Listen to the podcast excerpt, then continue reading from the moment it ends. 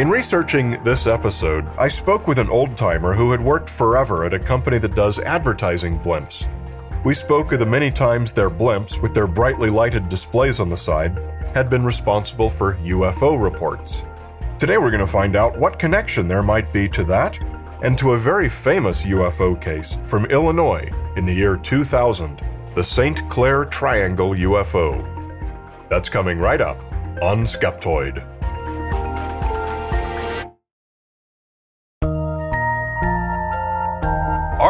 Ready to take your Skeptoid experience to the next level? Head on over to skeptoid.com slash go premium to become a proud member and unlock a world of exclusive benefits. Picture this ad free listening and extended versions of every new episode, diving deep into the mysteries and real truth without interruption. Take this opportunity to elevate your journey and join the Skeptoid community today. Skeptoid.com slash go premium.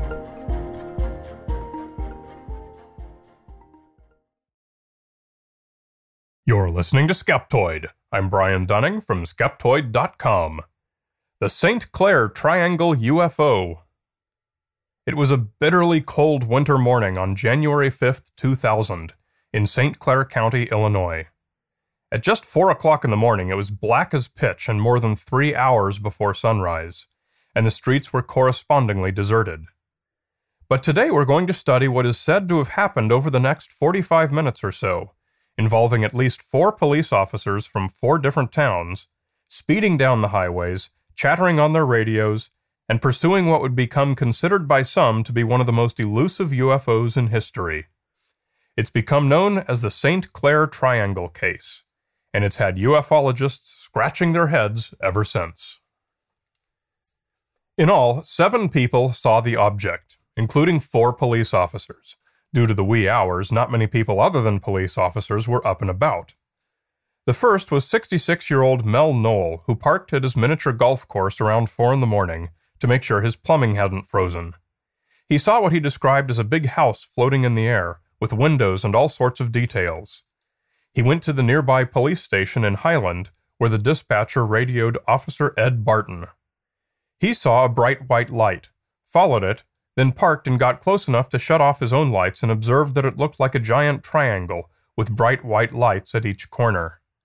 Nearby, insomniac Johnny Doss, listening to a police scanner, heard the call and also went outside and saw what he later described as having several bright lights.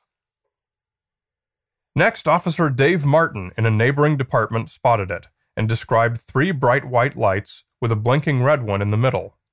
Nearby, Officer Craig Stevens also heard the chatter and parked his car in a big dark field where he hoped he might be able to see something, and described a huge object with three bright lights in back and a red one in the middle. Further south, Officer Matt Janey got out his binoculars and saw what he thought he heard the others describing. It was big, taller in the middle, with lots of lights on it, white on the extremities and red in the middle. The final sighting was two hours later, near sunrise, when commuter Stephen Wonnacott saw what he described as a motionless arrowhead shaped object, with a few bright lights and lots of smaller lights on it. Overall, the object spent one hour traveling some 100 kilometers in a generally southwestern direction. The UFO community wasted no time. Among the first on the scene was John Villier, a representative of Robert Bigelow, a name not unfamiliar to regular Skeptoid listeners. Robert Bigelow is the hotel magnate who founded Bigelow Aerospace, a serious venture that actually has two prototype inflatable habitation modules in orbit. His next most famous venture was the National Institute for Discovery Science, based in Las Vegas, and primarily focused on UFO research. Its other projects included Skinwalker Ranch, where Bigelow employed a team to investigate cattle mutilations and look out for paranormal phenomena. Villier traveled to Illinois, interviewed as many of the witnesses as he could, and came up with two possible identifications for the object that was reported. First, that it was a B 2 Spirit stealth bomber, and second, that it was a prototype cargo blimp built by Aerion. Unfortunately, both of Villier's theories were easily disproven. It was trivial to ascertain that neither a B 2 nor Arion's only existing 26 foot prototype had been in the area. Nevertheless, the sensational story went viral, driven mainly by the fact that four of the witnesses were police officers. The Discovery Channel immediately sprang into action and made a one hour special called UFO over Illinois. The Sci Fi Network followed it up in 2004 with an episode on their series, Proof Positive Evidence of the Paranormal. And right after that, Peter Jennings produced a two hour special, Peter Jennings Reporting UFOs Seeing is Believing, that aired in early 2005. The St. Clair Triangle had earned its permanent place in UFO lore. Ufologists today have a whole subculture of belief in triangles, as they call them. The UFO Casebook website devotes a whole section to these, evidently making the presumption that such objects appear regularly around the world. They even have a page describing their characteristics, their speed, flight capabilities, size, and appearance. Yet their drawings and alleged photographs vary widely and clearly don't represent a single type of aircraft. The St. Clair sighting is listed on there, but so are other famous cases that have been thoroughly debunked as having had nothing to do with UFOs, such as the Rendlesham Forest case and the Phoenix Lights. The idea that Black Triangle reports are actually sightings of secret military aircraft is one that I think can be pretty casually dismissed. Development of new aircraft is done in secret. In the US, it's usually done at the National Classified Test Facility, more familiarly known in pop culture as Area 51. They've never flown over populated areas at low speed and low altitude in a highly visible manner. If you show it to civilians, you're also showing it to the Russians, the Chinese, and everyone else in the world. No matter from which direction you examine the military aircraft hypothesis, you end up with implausible bupkis. So now let's turn our analysis toward our favorite old standby method. Before you try to explain a strange story, first make sure that the strange story actually happened, or at least that it happened as reported. We are singularly fortunate in this case because we have two good pieces of evidence with solid provenance. We have a photograph that one of the officers took of the object, and we have the transcript of the radio conversation that took place. Going back to these original sources gives us a pretty good idea how well what actually took place that night matches up with the version that's reported on today's TV shows. Let's start with the photograph. Officer Stevens had a Polaroid camera in his trunk, and fortunately had the presence of mind to go and grab it. He snapped the photo at 4:28 a.m. But unfortunately, the photo doesn't tell us much of anything at all and is of low quality. It's a grainy red view of the night sky and shows a line of four lights, with the leftmost light spaced some distance away from the others. The leftmost of the three on the right is much fainter than the others. The camera was shaking when the picture was taken, so all four lights traced the same wiggling path as the camera shook while the shutter was open. No details are visible at all, and the color of the lights cannot be discerned.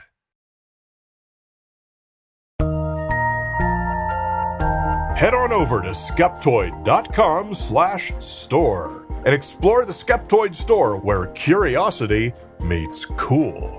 We have books, socks, shirts, hoodies, and more.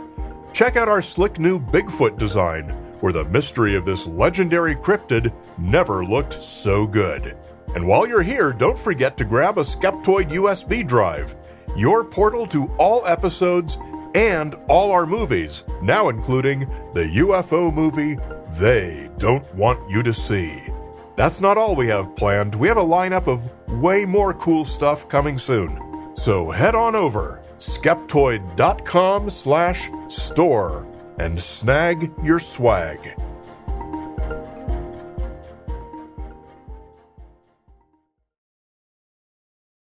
So now let's turn to the radio transcripts, beginning with the original dispatch. Lebanon, this is a call from Highland PD in reference to a truck driver who just stopped in. He said there was a flying object in the area of Lebanon. It had white lights and red blinking lights and it was last seen southwest over Lebanon. Could you check the area? Did they say the truck driver was DUI or anything? 10 4, I'm out. Pause. Just a quick question. If I happen to find it, what am I supposed to do with it? If I see it, I'm not saying a word. Pause. Also, be advised the last thing that went over Lebanon, this was approximately five minutes ago, was a military cargo plane. Looked like a C 5. Pause. Be advised there is a very bright white light east of town. It looks like it's just east of Summerfield, and it keeps changing colors. I'll go over there and see if it looks like an aircraft. Doesn't look like an aircraft, though. It's not the moon, and it's not a star. Pause. If you would, will you contact Scott Air Force Base and see if they have anything flying in this area, please? Pause. Whether it's a plane or not, it's heading westbound now.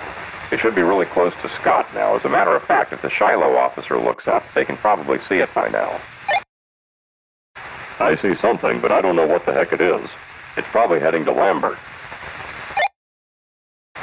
I've got that object in sight also. Are you serious? It's huge. Does it look like a. What does it look like to you? It's kind of V-shaped. It looks like it's possibly headed toward Lambert. That's what Shiloh said when it was heading toward Fairview Heights. Really? Does Dupo have a Polaroid? That I don't know. I'm not sure what you're seeing. It appears to be pretty high in the area. When I could first see it with binoculars, you could see it was different colors. Now it appears to be white. Is it very large? It's hard to tell. It's pretty far off. The object was above me about 500 feet, and it was huge. This thing appears probably 20 or 30,000 feet. It's about where planes usually are. It's not low at all. So, whatever Janey saw with his binoculars was obviously different from the low, slow, big thing the other guys were seeing, and was almost certainly just an airplane and unrelated to the event. But clearly, the other guys did all see something. Officer Stevens, who took the photo, also filed the following report. While I was sitting there, I observed a very large flying object coming from a southward direction. The object was flying very low from 500 to 1,000 feet, and was flying very slowly. The object was making no noise. I could only hear a very low decibel buzzing sound. Writing in the St. Louis Riverfront Times three months after the incident, reporter William Stage said he'd been advised by the FAA that the object reported was an advertising blimp. The American Blimp Company, since acquired by Van Wagner Airship Group, was the largest operator in the region and still is nationwide. It only took me two phone calls to Van Wagner to learn that the 20 plus year veterans there have heard all the UFO stories so many times they've forgotten more than they remember. Of the St. Clair incident, one veteran told me everyone in the airship industry knew what it was, but the news still reported it as a UFO. Unfortunately, nobody at Van Wagner knew of any records showing the details of times and dates of blimps in transit from one event to another back in 2000. But they operated dozens of blimps of several different types, usually at some sports competition or other event. I asked mainly about how the craft would fly between events in different cities. They typically fly at about 1,000 feet above ground level, around 55 to 65 kilometers per hour, 35 to 40 miles per hour, depending on the wind. The distance between the first police sighting in Highland and the last one in Dupo, just under an hour, is just about 55 kilometers. If for some reason it later turned and came back toward commuter Wonnacott just at sunrise, its direction and appearance would fit quite well with what he described. The airship group veterans told me their blimps are pretty quiet in flight, making nothing more than a low noise when at low altitude much like what Officer Stevens reported. The blimps have a pair of bright landing lights which may or may not be on at any given time. Most blimps have a red light on the bottom and a white strobe on the top, as well as port and starboard red and green lights on the tail fins. During an event, the pilot would switch on a pair of 1000 watt lights inside the blimp's envelope to brightly illuminate the whole craft, including whatever advertising was on the side. But back in 2000, they also flew a type of blimp that had arrays of small lights on the side that could spell out messages or depict simple images. The route flown by the mysterious object that night happens to exactly correspond with the route a blimp would have taken in transit from an event in Indianapolis to either St. Louis or Kansas City, all three of which are among Van Wagner's major locations. They also frequently take VIPs and clients on sightseeing tours, so it shouldn't surprise anyone if the blimp changed directions or looped around. This all happened just outside St. Louis, where Van Wagner often had events. Put succinctly, I couldn't find a single significant difference between the St. Clair object and an advertising blimp in transit, which is exactly what the FAA told the Riverfront Times. The size, the speed, the sound, the lights, everything was well within the ballpark of the reports. I also couldn't think of a single reason why the ufologists utterly failed to make the slightest effort to investigate this obvious possibility. It took me two phone calls. Surely they could have done the same, unless, perish the thought, it might not have led them to their preferred conclusion.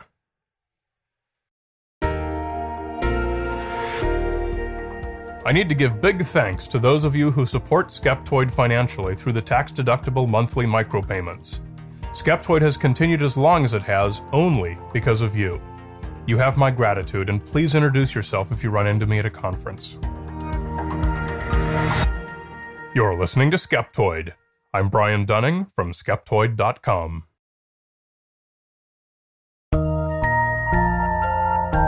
Hi, this is Mark from Santa Fe, New Mexico.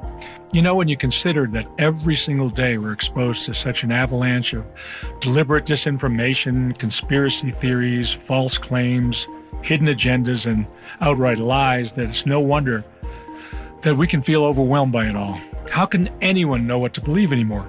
Well, by employing skepticism, critical thinking, and deliberate search for truth through science. That's how. Let Brian Dunning and Skeptoid be your guide in separating real facts from fiction.